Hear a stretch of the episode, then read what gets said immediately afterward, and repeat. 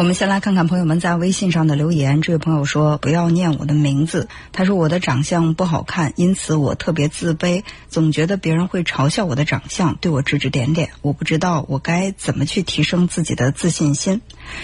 呃，其实因为长得丑而自卑，这个完全是一种主观的感受。比如说，什么是美，什么是丑，可能对于美丑有一定的共性，但是呢，还有很大的主观和个性。呃，比如说我们眼中那些长得不好看的一些人，但是可能在一些这个艺术家眼中，嗯，就会觉得他们的这个长相特别的有辨识度，特别有个性，也会觉得这是一种美。所以有的时候我们觉得自己长得不好看，只是我们不喜欢自己的样子罢了。就是我可能喜欢的是那种长相特别甜美的，而我本身长得是比较有棱棱角、有个性的，我不接受我这个长相，我就觉得我长得特别的丑。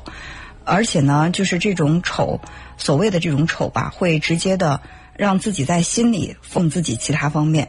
所以呢，就会觉得，哎，我好像因为长得不漂亮，我也不敢在人前去表现自己。时间长了呢，我就变成一个好像面目模糊的，不能在别人就是印象当中，呃，留下一些非常好的、非常美好的印象的这样的一个人。呃，其实，呃，我觉得首先呢，这个美丑我们。不要对自己呢有太多的这种苛责。另外，呃，即便你认为你自己的长相确实，嗯，不尽如人意吧，就是不是你自己所喜欢的。那除了长相之外，还有哪些是可以提升的呢？就是如果说这个长相你确认了，他就是长得不好看，就是长得丑，呃，就是不讨人喜欢，在长相这方面，那么在其他可变的条件之上，我们还可以做一些文章吗？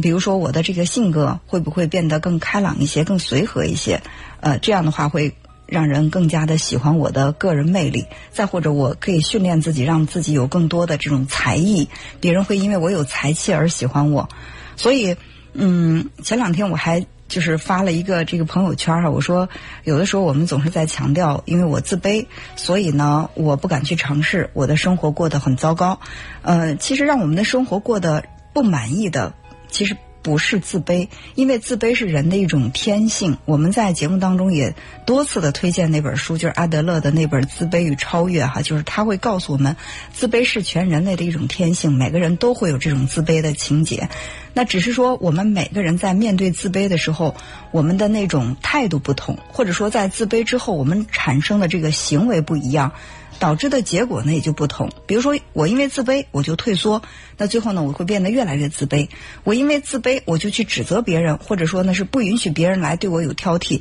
那这样的人敏感、攻击性强，那可能会让自己变得就会呃更加的不能够跟人亲近。那还有一些人呢，会因为自卑让自己不断的去前进。因为我觉得我自卑，所以呢，我要去在我短板的这方面，我多付出一些努力，让自己呢能够有更多的这种提升。当我在这方面我补足了我的短板，我提升了之后，我可能呢就会不那么自卑了。所以在自卑之后，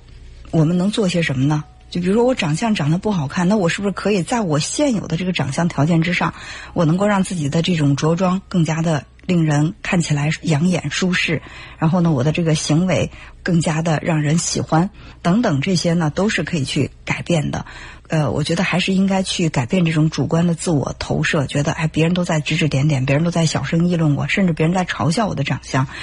呃，说的直接点，别人也没那么闲，不会把这个目光都放在你身上。每个人都是自己人生的主角，都是自己的人生当中的一个绝对化的中心。呃，可能别人的生活在我们每一个人的生活当中，它都是一种。点缀或者是配角，所以我们不要太把自己当回事儿，也不要太把自己不当回事儿，客观的、适度的去评价自己，这样呢就会活得更加的轻松一些。